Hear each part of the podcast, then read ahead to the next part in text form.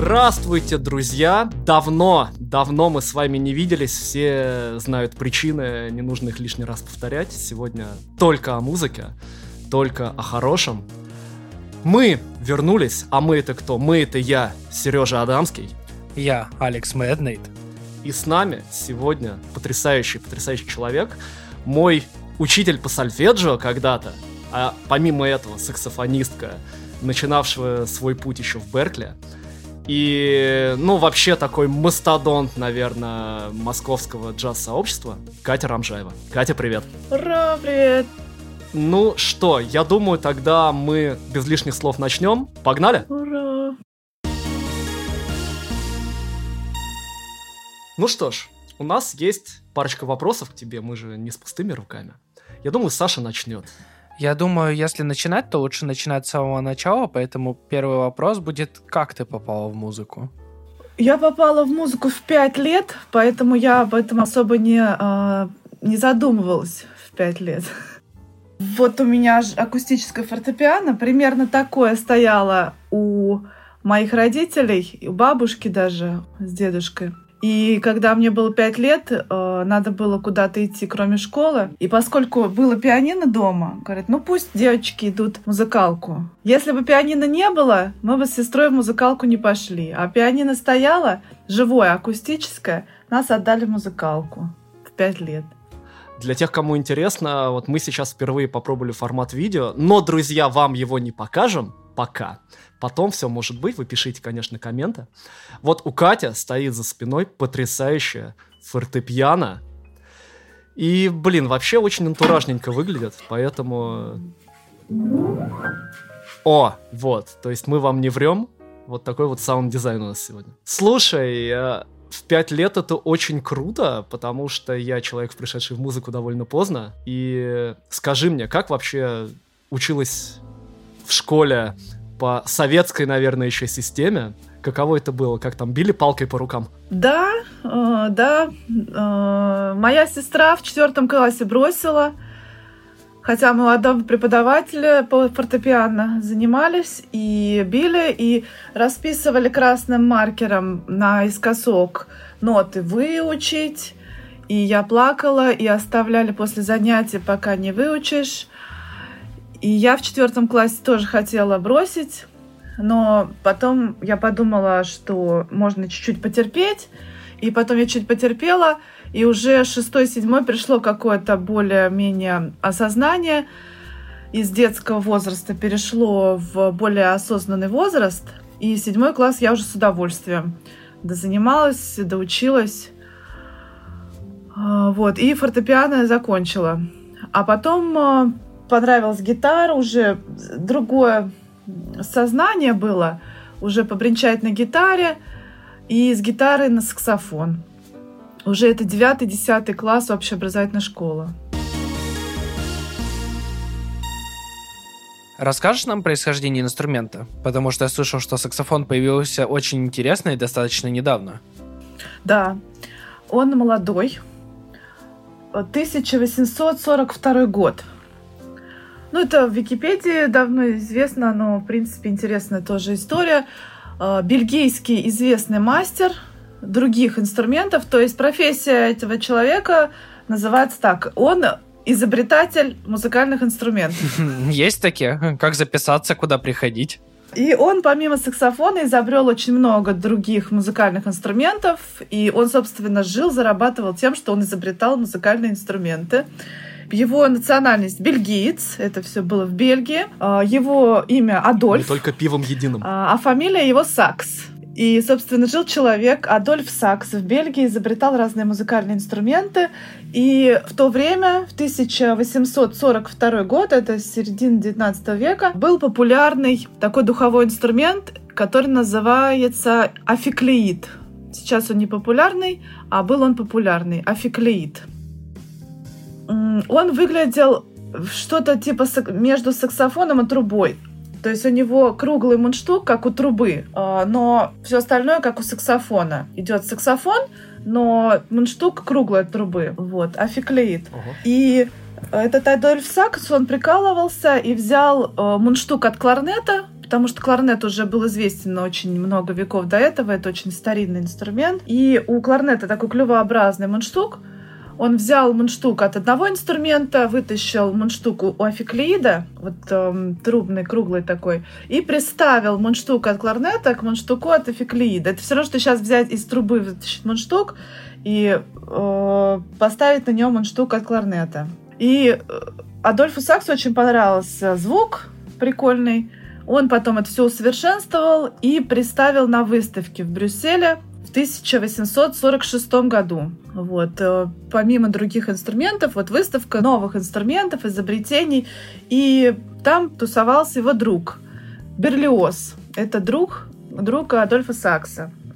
И этот Берлиоз, композитор, он взял и сочинил произведение для этого инструмента с оркестром. И тем самым он его популяризировал, промотировал, э, разрекламировал. И дал ему название по фамилии. Например, там Воробьева фон, Иванова фон. И он сказал, ты будешь саксофон по фамилии Сакса. Мощно.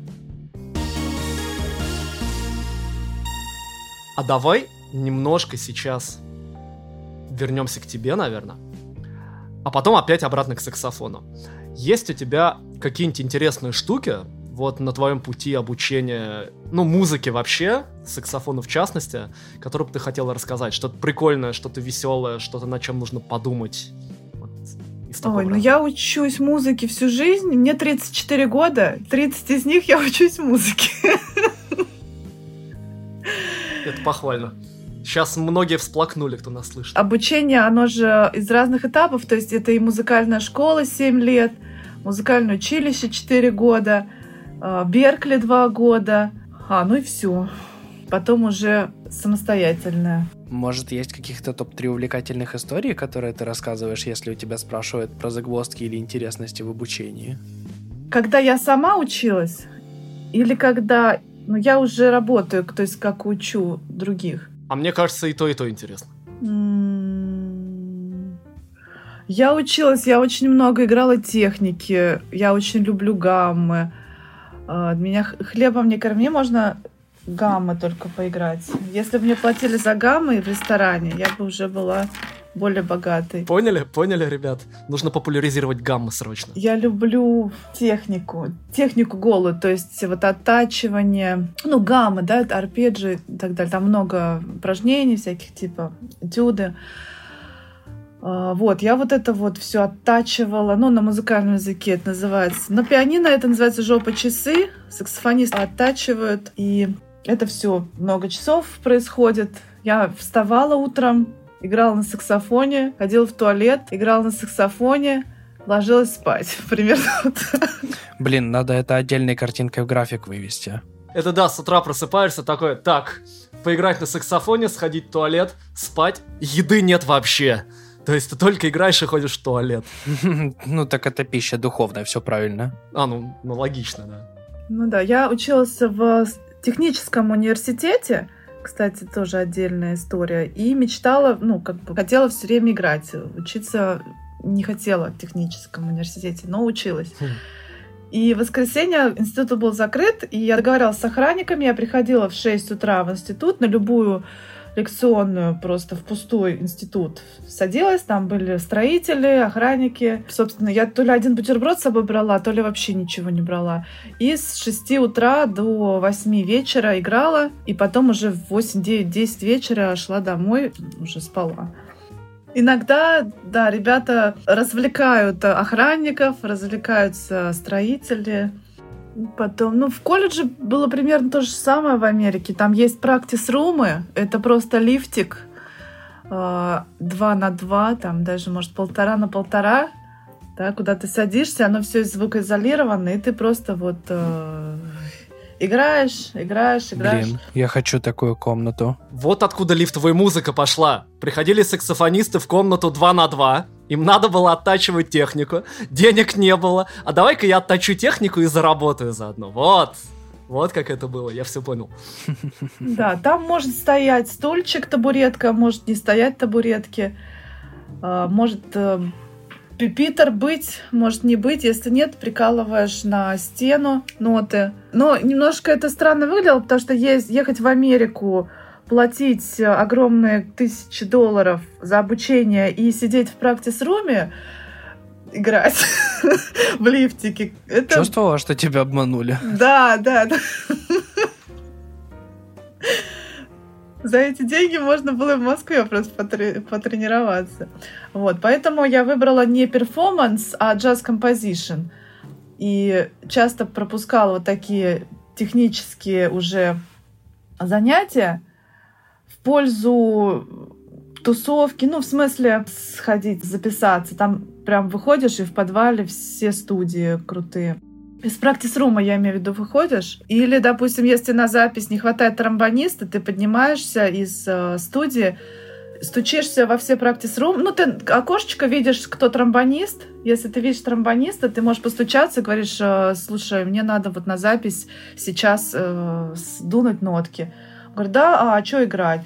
И тромбонист идет тебе записывает. Блин, это круто. Я очень удивилась, когда постучалась в практис-рум к тромбонисту, и он потом мне сказал, что у него полная стипендия в Беркли, ну, то есть, когда полностью 100% обучения оплачивают. И он меня спрашивал, как называется эта нота в басовом ключе. Mm-hmm. И я как бы не очень поняла, потому что я с пяти лет знаю нотную грамоту и разговариваю на нотном языке так же, как и на русском. И когда меня спрашивает, ну, вот такие элементарные вещи, человек, который получил полную стипендию, я поняла, что в Беркли дают стипендию не за такие навыки, навыки приобретаемые, а за то, что как больше креативити. Music да? feeling, типа. Да, как талант, что ли. Но как они измеряют этот талант, а, большой вопрос. Не то, что ты можешь повторить, а то, что ты можешь привнести в музыку, типа. Да. И получается, что они могут дать большую стипендию человеку, который не знает нотной грамоты, но при этом он очень музыкальный и креативный.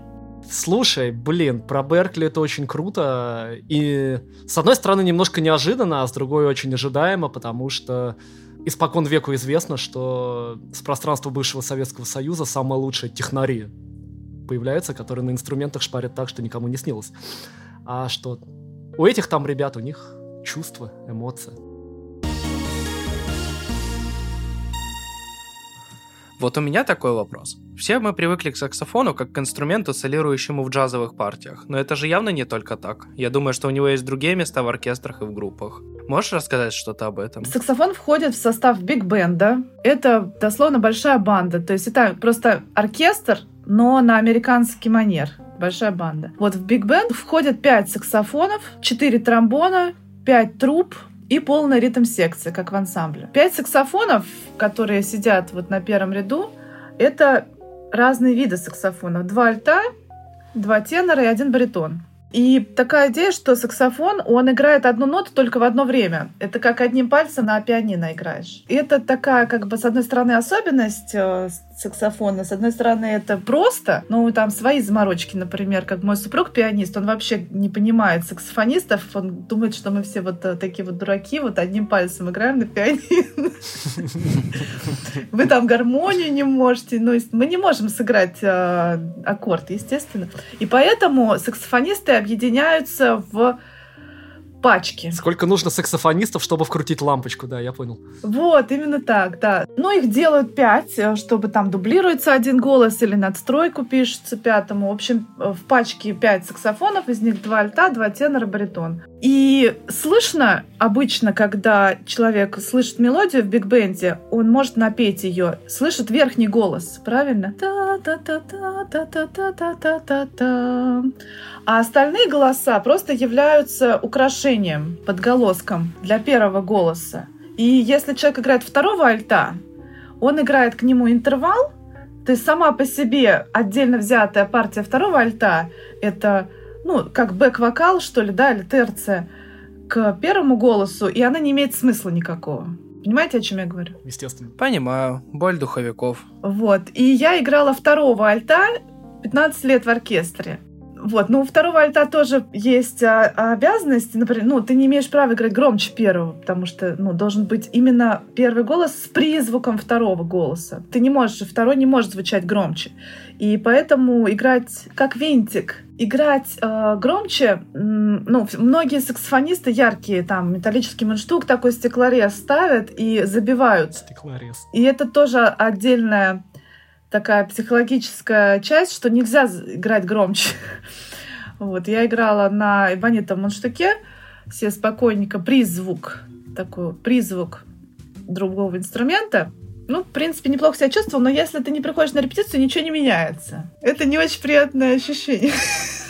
Ну, то есть ты не чувствуешь себя важным, да. Ну да. Обидно. С другой стороны, я думаю, что это время можно посвятить чему-то более полезному. Налаживанию связи и контактов, например. Тудунч.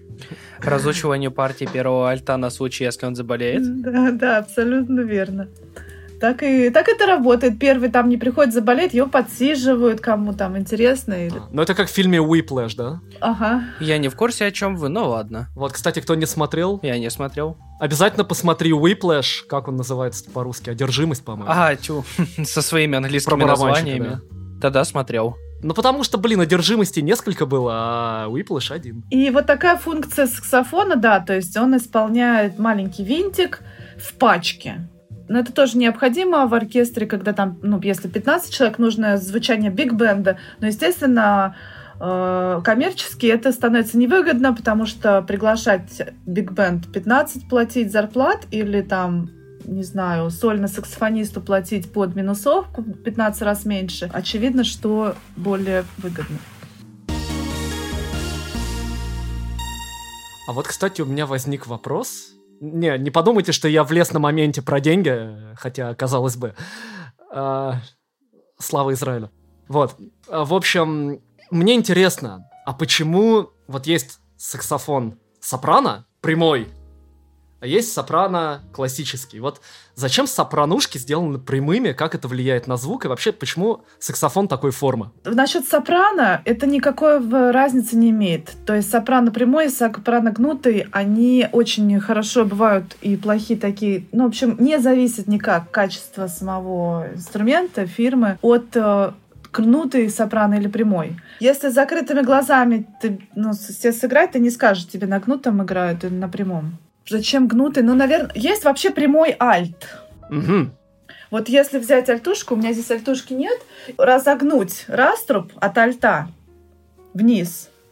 Существуют такие саксофоны, выгнутые прямые альты. То есть как сопрано, только очень здоровый. Это редкий инструмент, но я видела такие э, саксофоны. И получается, что если ты альт берешь, и он у тебя разогнутый вниз, то он где-то там вот э, до пола упирается вниз. Наверное, А просто... зачем? Потому что нам нужен определенный диаметр трубы. Если мы сделаем поменьше диаметр трубы, он не попадет в тональность. Размер трубы, Внутренний объем воздуха, насколько я помню, физику духовых. да, чем больше эта труба, тем ниже звук, тональность ниже получается, правильно? То есть мы можем сделать э, как 12 губных гармошек, разные 12 вот эти вот объемы, и у нас получится саксофоны каждой своей тональности диатонически. И так исторически сложилось, что вот этот большой объем альтовый, он э, попал в какую-то физическую нишу, занимает под обертонам, да, что вот именно этот диаметр, ну, красиво звучит большой. Мгм, понятно. Ну, то есть, а прямым его решили сделать просто потому что. Прямой именно наоборот. Прямой альт неудобный. э, вообще, вот он тебя в ноги упирается, и как-то его, может, неудобно держать. Я его не держал ни разу. И его согнули. Но вообще эфиклеит, офиклеит, он как раз изогнутый. А, еще знаете, какая форма, откуда взялась форма у саксофона? Это бас-кларнет. Опа, и такое есть. Я слышал только про бас-саксофон. Есть бас-кларнет, и он э, использовался много веков до саксофона, и у него форма с э, внизу закрученная. Вот, загуглите бас-кларнет, и он э, такой Неплохо, смешной саксофон получается. Прости, а из какого материала делали бас-кларнет? Э, ну, как у кларнета, кларнеты бывают из пластика дешевые какие-нибудь, а такие крутые кларнеты деревянные. Вот, и поскольку бас-кларнет, как ты говоришь, был старым, мне интересно, как сложно было производить музыкальный, духовой, деревянный, закрученный инструмент. Да, может быть, их вручную изготавливали. Вряд ли такое можно... Скорее всего, он составной должен быть, да? Да, эта нижняя часть, она в любом случае открывается. Вот бас-кларнет. О, Так. видно. А, да, я вижу, он на конце такой чуть-чуть. Он такой, как трубка Загнутый. курительная выгибается. Да. Да, прикольно. И вот такая форма, собственно, взялась за основу саксофона. Кто не увидел, тот гуглит. Бас-кларнет. Можешь ли ты посоветовать нам какие-то интересные жанры с саксофоном? А то мы про саксофон знаем только про джаз и про оркестровую музыку. Ну, еще в последнее Мгм. время электросвинг вылез. Но саксофон, он разный. А, Вот ко мне приходят ученики, и я сразу пытаюсь понять, а, какой стиль а, человеку нравится. Вот есть люди, которые пришли учиться на саксофоне, и вообще для них саксофон — это смуth, это Кенни Джи, это радио-джаз. Мгм. И они даже не понимают, что саксофон может быть как Чарли Паркер. Понимаете? Я буду очень долго гуглить А. потом. Ну, бибоп. Что саксофон может быть злым, агрессивным и быстрым. А, Да, ну вот Спасибо. первый стиль, который я назвал смуth, Как металл-гитара, короче, да. А, Smooth Lounge такой. Это Кенни Джи. Да, то, что звучит фоном на радио джаз. И у многих саксофон в первую очередь вот так ассоциируется, и они думают, что это вот всегда такой саксофон и есть, и им это нравится, и они хотят играть такое. Потом, что мне еще ассоциируется с такой э, вот смуth, Кенни Джи. Может быть, есть какой-нибудь металл с саксофоном? Кстати, в роке саксофон используется очень мало, и есть только два примера использования саксофона в роке. Это Pink Floyd Money, где там соло на тенор-саксофоне идет. Money is gas. И там есть соло на тенор-саксофоне в оригинале, записанное на пластинке. Pink Floyd Money. Но оно еще на 7 четвертей. Но это отдельно вот э, тем, кто не слушал, на посчитать. Мгм. У Pink Floyd еще одна композиция, с, где они используют соло саксофона, и то только на концертной записи. Shine on a Crazy Diamond, которая... Да, да, там на саксофоне играет норвежская саксофонистка, о которой я как раз хотела сказать до этого. Они только на концертной записи вставили туда соло саксофона, который играет э, норвежская женщина, прекрасно красивая. Помнишь, как ее зовут? Да, Кенди Далфер. Ага. Вот, и еще есть такая мелодия, известная, многие знают эту мелодию, но не знают, э, как она называется и кто ее исполняет. Там с гитарой перекличка та-дам, па-бам, и гитара Да, да, та-дам, да. па Вот, эта мелодия, как раз это ее играет Кенди Далфер. Это женщина в юбке, она на, на саксофоне, э, норвежская Господи, женщина. у меня есть где-то название этого трека. Этот трек называется «Lily was Я- here». Lily was here, конечно. Да, и Конечно. вот эта женщина, она записала этот трек, и она крутая, в принципе. И вот этот стиль, как на Lily Was Here, да, smooth.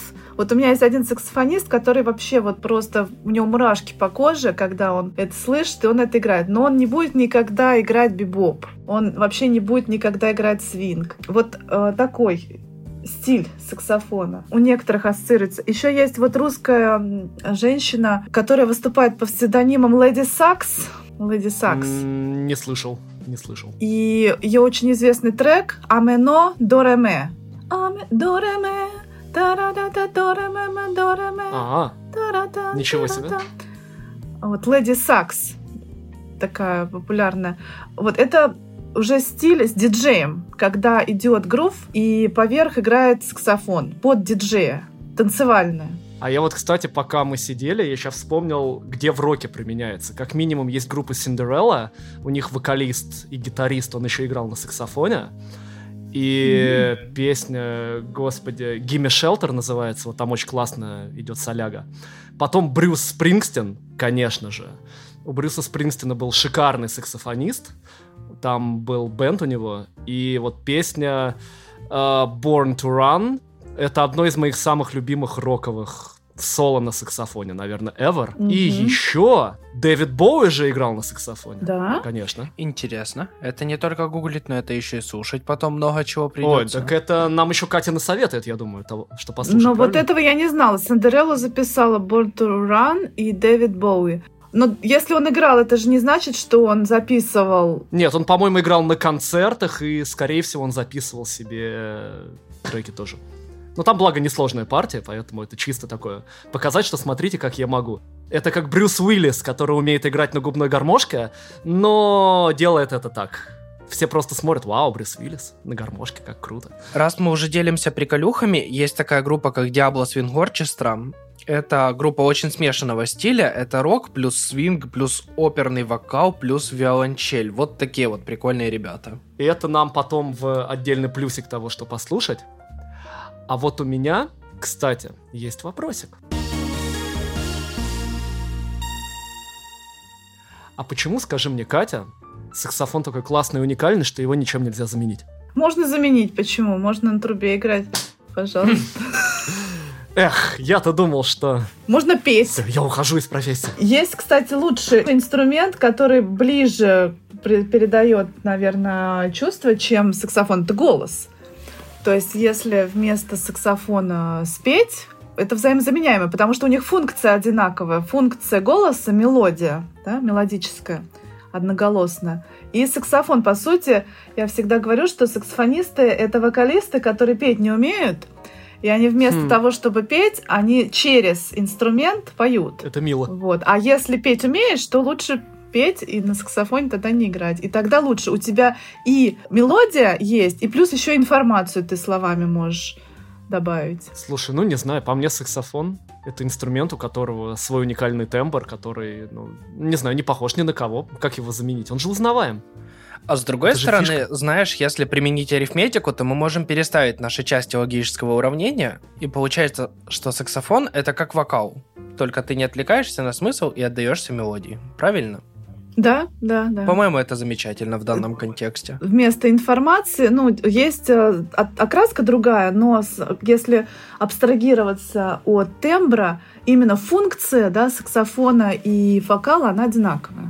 А, по поводу уникального тембра, ну это просто как бы Сереже нравится и кому-то другим нравится. Есть люди, которым не нравится звучание саксофона. Пожалуйста. Абсолютно. Это и голосу, я думаю, также относится. Моим соседям, например, алкоголикам, наркоманам, не нравится звучание саксофона. Ну, они просто это, мне кажется, им надо еще годик послушать Чарли Паркера, и они проникнутся. А, саксофон можно на скрипку заменить по функции тоже, по звучанию. Mm. Если играет начинающий саксофонист скрипучим, ну, таким э, сформиру... формирующимся пока что звуком, то можно вообще спокойно спутать со скрипкой. Природа звука разная, конечно, у духового инструмента. Звук рождается от вибрации воздуха, трости, которая вибрирует потом э, сам столб воздуха, а природа струнных инструментов, звук рождается от вибрации струны. То есть природа звука разная.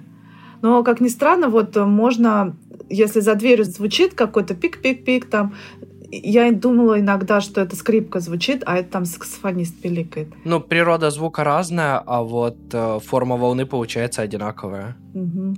Это если немножко уйти в э, sound design, я однажды пробовал можно ли так исказить инструмент, э, что ты не будешь э, понимать, что это сделано. То есть так исказить тембр, что ты не поймешь, что за инструмент его сыграл. Конечно, можно. Ну, ты знаешь, например, можно взять хайкат от 300 Гц и огромную реверберацию. По-моему, его уже никто не узнает. А еще этот, господи, биткрашер наш любимый. Да, да. Ладно, мы начинаем отвлекаться от темы, не обращая на нас внимания. Это мы любим. И у нас следующий вопрос. Знаешь, в каждом инструменте есть свой какой-то показатель вершины мастерства. У гитары это какие-то свипы супербыстрые, у клавишной техники. У фортепиано это возможность с закрытыми глазами бегать по всем октавам 64-ми. Что является вершиной мастерства для саксофона? Ну, по технике, если мы говорим произведение какое-то самое известное и э, техническое, это полет шмеля. Ой-ой-ой-ой. Это какие должны быть губы? Был даже конкурс, меня. кто быстрее сыграет, и был установлен мировой рекорд по полету шмеля 320. 320 чего? BPM? BPM, вероятно, только BPM, какими? да. BPM. 64-ми? 16-ми они. Так, так, так, так, так, так, так, так, так, так. Прости, а в оригинальной композиции сколько было? А там разные. Не, я не мерила, не знаю, но он явно играл быстрее. Жесть в любом случае. Мировой рекорд явно быстрее, чем у римского Корсакова. Ну, сто процентов. Я думаю, римский Корсаков э, в гробу с такой скоростью не переворачивается, как тот парень играл. Э, у римского Корсакова это же классическая музыка, там нет метронома. Там можно замедлить и ускорить по желанию дирижера. Справедливо. Там оно не подчиняется жестко, там оно подчиняется только дирижеру. В общем, полет шмеля, хроматическую гамму, если можешь сыграть снизу вверх. У саксофона есть особенность еще такая, что у него края диапазона э, сложнее и капризнее намного, чем середина. То есть сыграть середину любой дурак может. А вот низ и верх реально, ну, умножь на 10 все усилия, очень тяжело технически играть нижний диапазон и верхний диапазон. Ну, точно как у вокалистов. А, ну вот, да, наверное, как по связкам. Но это официально оно входит в диапазон, и для эффекта в импровизациях, э, ну, будет прикольно, если залазить наверх и вниз. Это вообще-то так и на, надо использовать весь диапазон. И считается, что если ты хорошо выдрочишь как бы низ, то уже весь середина у тебя будет летать э, просто сама по себе. Точно. Вокалисты передают привет. Ты знаешь, очень похожая история, что я спустя, я тебе сейчас скажу, чтобы не соврать, спустя 6 лет после того, как я закончил музыкалку, в первый раз смог э, до первой октавы выдать на флейте, а до этого у меня все с ре начиналось. Да, я не удивлена. Я продала флейту свою несколько лет назад. И тоже до я так и не смогла. И когда я пыталась до играть, мне все преподаватели говорили, не трогай до, не трогай до. Нота, которую нельзя называть. Слушай, а вот тогда ладно, в продолжение вот этой штуки про вершину мастерства. А вот что, на твой взгляд, вот какие самые интересные техники у саксофона есть? То есть э, э, я на саксофоне каюсь, я играл на нем, наверное, полтора раза. Там попробовал, как говорится, взять в рот, подуть, и э, ни черта не получилось. Я такой, окей, саксофон это не мое, до свидания. А, эффекты на духовых инструментах а, различные. Например, мы не можем на пианино сделать рычание, какие-то завинтюшки, вибрато, правильно? Не можем. Я думаю, фишка духовых в том, что в сравнении с клавишами ни один клавишник за одну ноту не может сделать из тихого звука громкий. Ну да. Для духового инструмента это естественно. Абсолютно. И это и есть особенность духового, что э, идея подачи постоянного воздуха и вот эта кинетическая энергия, ты на пианино, если нажал и расслабился, да, а ты постоянно подаешь энергию, э, ну, как в вокале. Вот, это как голос. И из тихого громкое это очень хорошее упражнение. Как называется на музыкальном языке постепенное увеличение громкости? Ну, наверное, крещендо? Да. Экзамен прошел.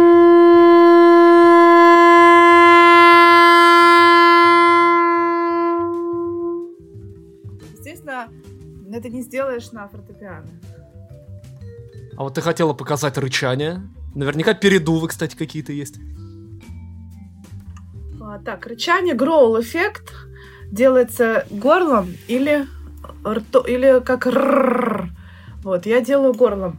так не очень полезно для вокалистов, потому что можно содрать горло, когда говоришь так нельзя делать вокалистам. Ребята, помните, это молоточковые хрящи, ими надо пользоваться аккуратно. Дисклеймер. Да-да-да. Да, то есть, э, если вы так долго будете делать, у вас просто горло сядет. Ну, одну нотку я могу, э, ну, допустим, я импровизирую.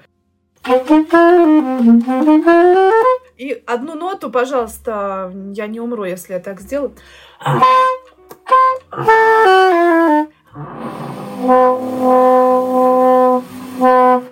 И потом опять продолжаю играть без горла. Слушай, а у меня вот, кстати, возник вопрос, когда ты сказала про гроул. Я вспомнил, что я все свои трубные и саксофонные партии всегда эмулирую на сэмплерах. И вот вопрос. Заменят ли когда-нибудь сэмплеры саксофоны и духовые? Нет, конечно. Когда я слышу на синтезаторе звук саксофона, мне очень плохо становится физически. У меня так с флейтой аналогично. Э, не у тебя одной такие мысли, да. А, неприятные ощущения, да. Чувствуется какая-то агрессия, как будто да? вот меня очень сильно обманули, да. А, потому что у саксофона у него разный тембр. Если я играю внизу,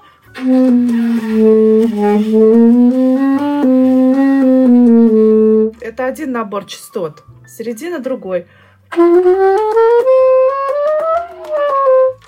Или тогда надо брать три разных инструмента, что внизу у тебя будет сэмплирован как будто бы один инструмент, в середине сэмпл другой набор, и вверх третий набор. Сопрано сам все высокий, и еще вверх очень А мне кажется, вообще вот в чем дело. Невозможно сымитировать человеческие ошибки настолько. Но человечности нет в этом. То есть, либо ты будешь очень долго копаться руками, либо у тебя будет робот, и ты это услышишь. Ну да, потом, допустим, какие-то моменты удобно по аппликатуре.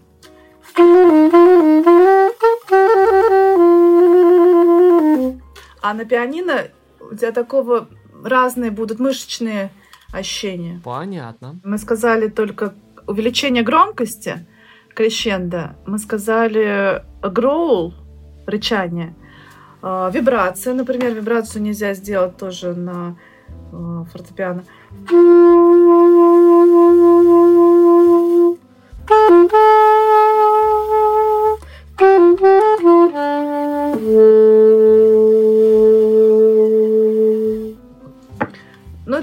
Подобие скрипки. Они все время так делают, скрипачи. Возможно, если ты достаточно сильный, чтобы одной рукой на пианино зажать аккорд, а второй рукой его трясти, то что-то и получится. Ну или это по струну вот так взять, куда-то назад залезть.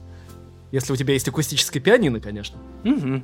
С другой стороны, настройки будет очень плохо, скорее всего. Вот, подъезды.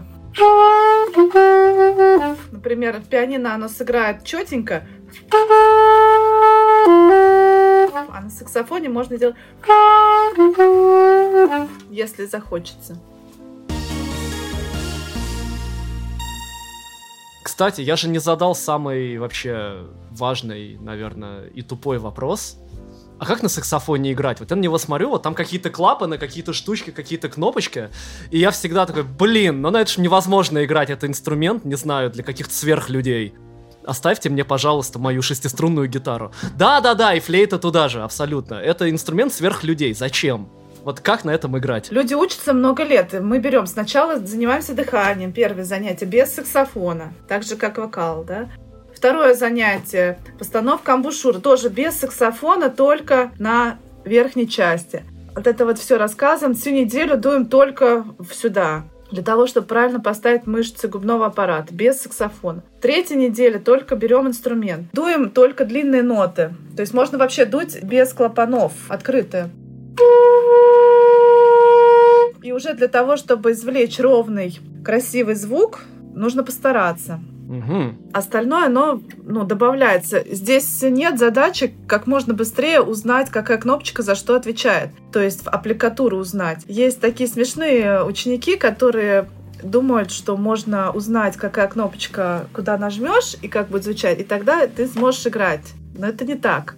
То есть можно распечатать э, себе фингеринг чарт. Ты можешь э, зажимать э, ноты, но при этом звука-то нет, то есть смысл в том, что ты именно подаешь воздух правильно. Ну, а по саксофону именно, может быть, по флейте больше, но по саксофону нотки сами, клапана, это очень маленькая часть, потому что можно выучить всю аппликатуру и играть с таким звуком, что тебя никто не будет слушать, и тебе самому не нравится будет но зато правильно нажимать клапан. В целом, если просто примитивно, вот Сережа объяснить, вот есть дудочка, и так же, как на блокфлейте, она, когда мы закрываем э, клапана, столб воздуха удлиняется. Вот, вот это для меня отлично. Дудочка и длинный воздух. Воздух отлично. попадает в первую дырочку.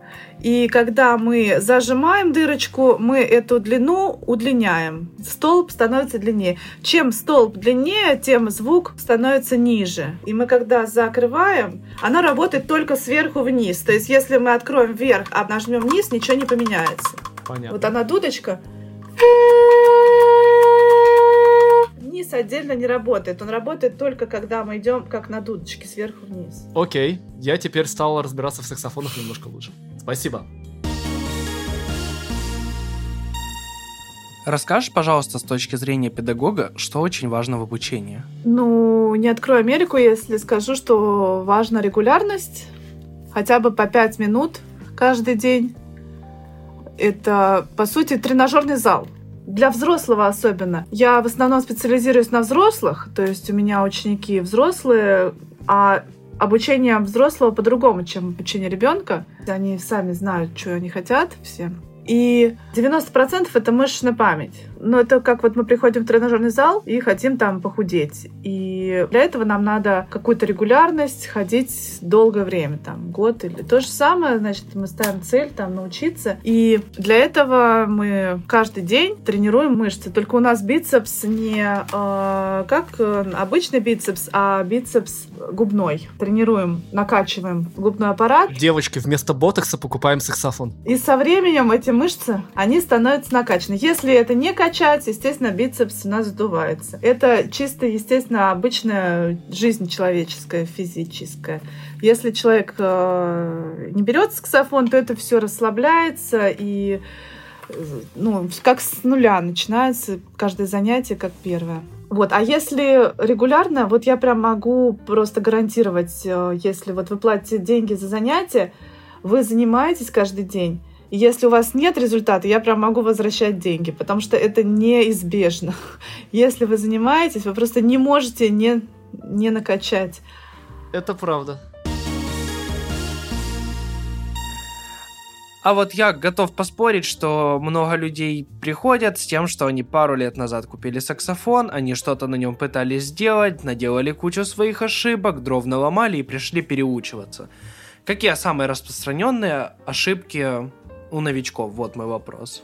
Да, это неприятные, конечно, ситуации, в первую очередь для самого человека. Лучше сразу правильно учиться, но это очевидно для любого для любой вещи, которая занимается. Преподаватель вам сэкономит много времени. Основная да, я очень много исправляла подбородков, когда человек просто там по Ютубу, опять же, аппликатуру узнал, какая кнопочка за что отвечает, а здесь полный трэш.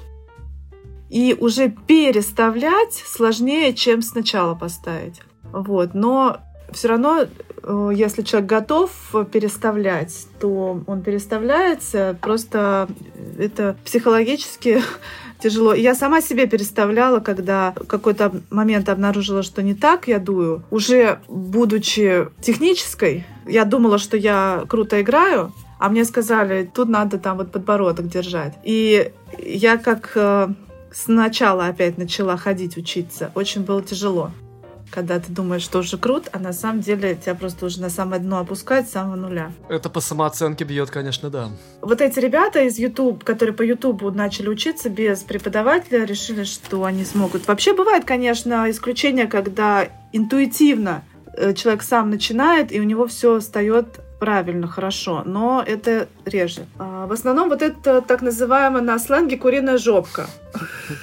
Когда а, подбородок снизу мясо скукоженное,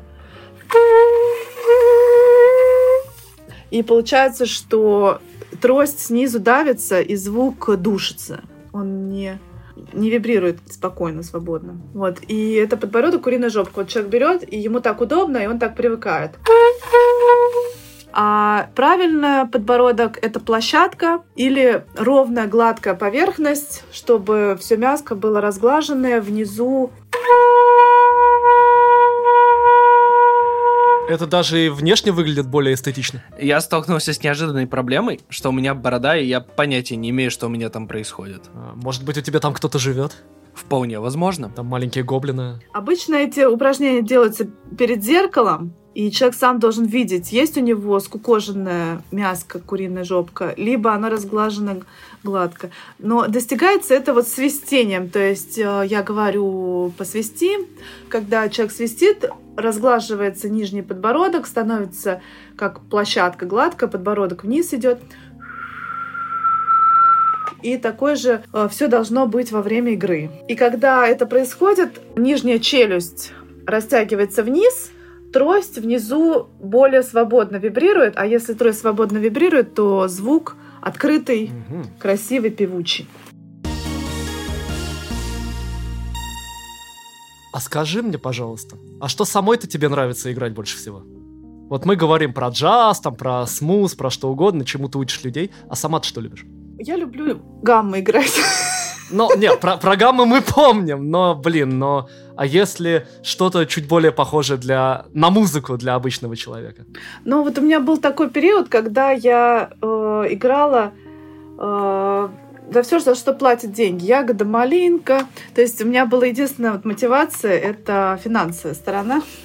Я могла выучить Это э, понятно. Dance Monkey и э, так далее. И мне это нравилось именно потому, что я могла 5000 за Dance Monkey получить, да, чем э, Чисто 100 технически, если играешь Dance Monkey за Mood. 5000, это уже Dance Money. Dance. Вот. А потом мне в какой-то момент совсем, когда уже музыка перешла границы, например, мат какой-то, Моргенштерн, э, это покинула чат, кто там, Клава Кока, мне пох. Я уже поняла, что дальше пока не надо. А, то есть тебе и такое просили сыграть? Да, я выучила это там не лето, любимка. Ой-ой-ой-ой. только сразу тебя, тебя, тебя. Ну, Вот. И на этом я как-то помянем остановилась. музыкальную индустрию. И я уже подумала, что где-то есть предел, что даже если мне заплатят 10 тысяч за Моргенштерна, я не буду его играть, извините, ребята, потому что детям там не надо слушать матные песни, например. Это не очень хорошо, когда те дети слушают мне пох. Ну, да, в целом не педагогично получается. Абсолютно, да.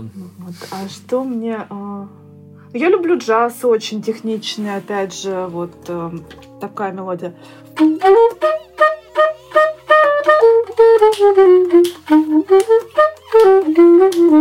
Красиво. Слушал бы и слушал. In the Mood это прекрасная вещь. Биг бендом, да, еще играется? Да-да, Глен Миллер. Обычно, когда говорят на улице просто, допустим, таксист или кто-то слово джаз, то вспоминается у человека вот эта мелодия Сто в первую очередь. Даже, может, не знает, как она называется, но вот это джаз, а другое там не джаз.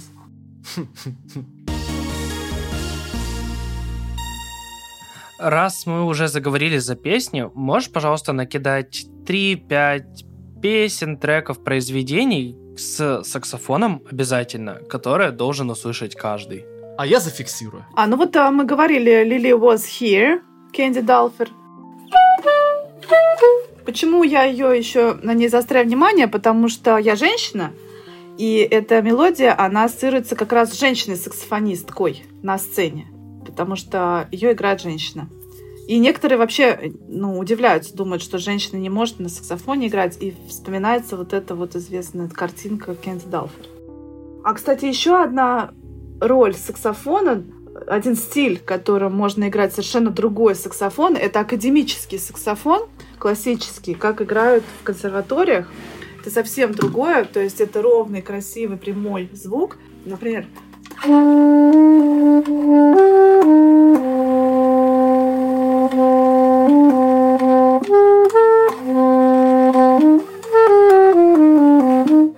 как вот, э, да, ак- академическую, как Баха, Бетховена, Моцарта тоже играют на саксофоне. Так, треки, треки, значит, Lily was here у нас. Давайте мы возьмем э, Амено, вот это до ре ме, тоже о котором мы говорили. До ре ме, Амено. А, как ее? Леди Сакс, да? Леди Сакс. Леди Сакс.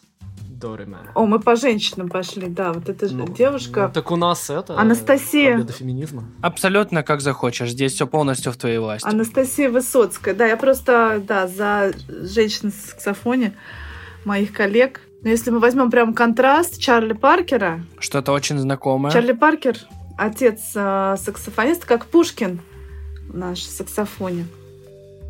Дону Ли, наверное, Сережа играл Дону Ли на пианино. Было такое? А, это было когда-то в начале, В начале жизни? по-моему. В начале всех В начале жизни, да.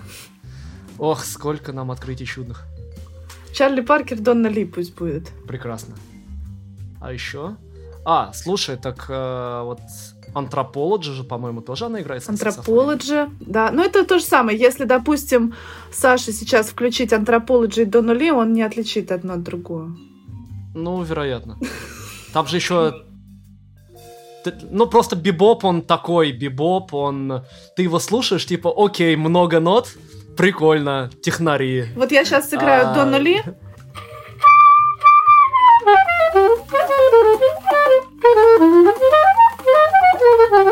И антропологи. Есть разница? В паузах разве что. В антропологии их было явно больше. На одну или на две.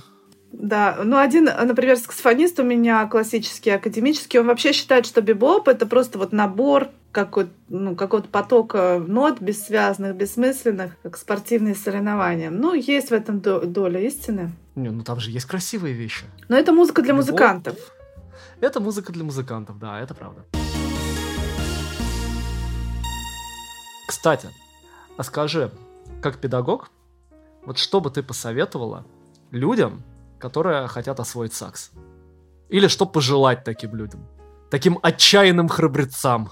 Ну, мотивация поддерживать для взрослых, да, особенно. А как поддерживать мотивацию? Ходить на живые концерты? Вы слышите звук саксофона, и что-то у вас ёкает, и вы приходите вечером там и играете. Мотивацию поддерживать. То есть понимать, зачем вам это нужно, чтобы получать удовольствие. Ну и лучше с преподавателем, да. Преподаватели сэкономят время очень много.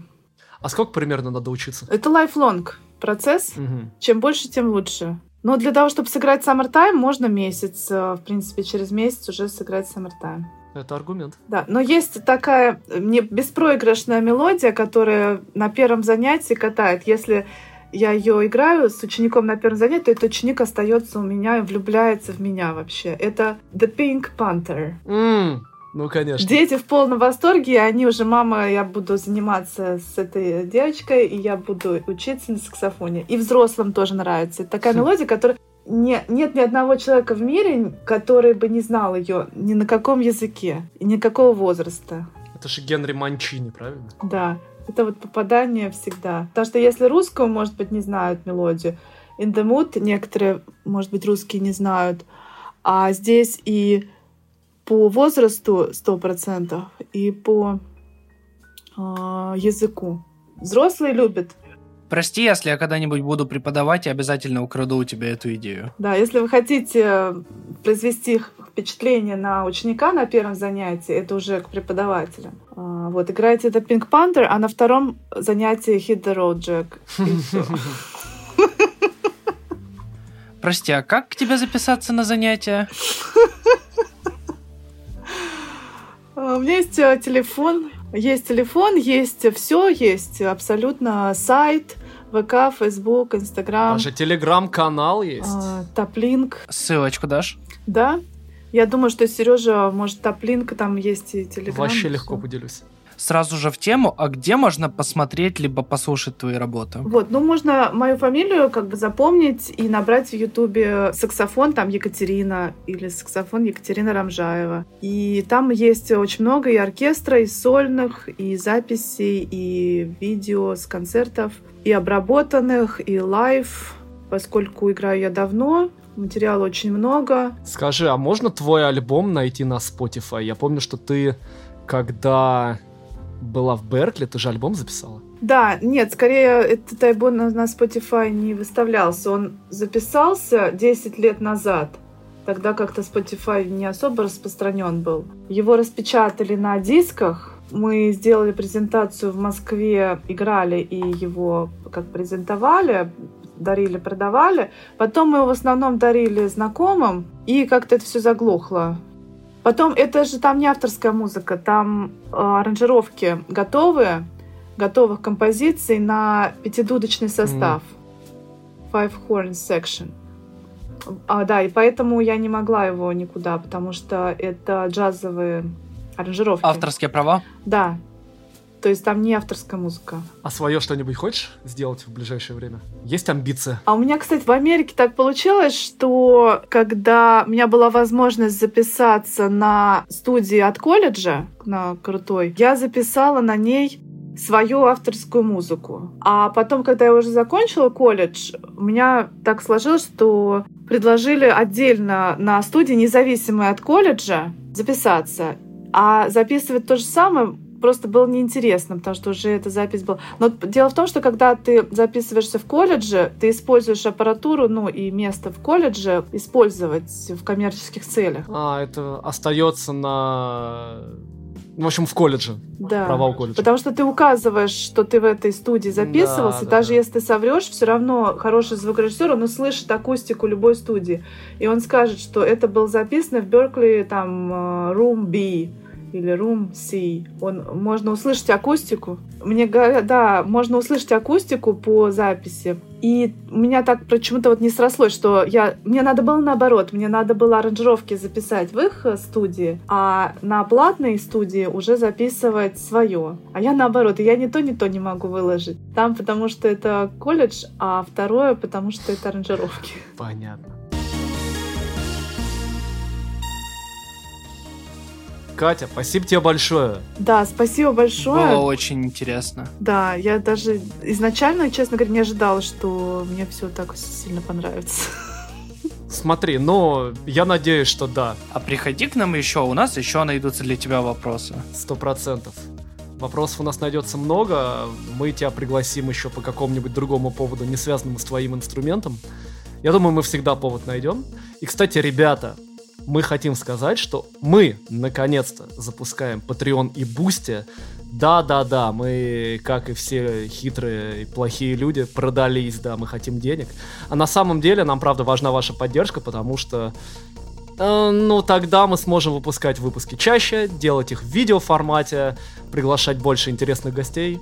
Да-да-да, все вот это. Так что Boosty Patreon, будет ссылка снизу, обязательно подписывайтесь. Мы разместим снизу линк на Катю, вы можете к ней зайти, вы можете у нее позаниматься, можете ее послушать и сходить на ее концерт. Так что, ребята, давайте не теряться, давайте быть на связи и обязательно с вами услышимся. Услышимся. Всем пока!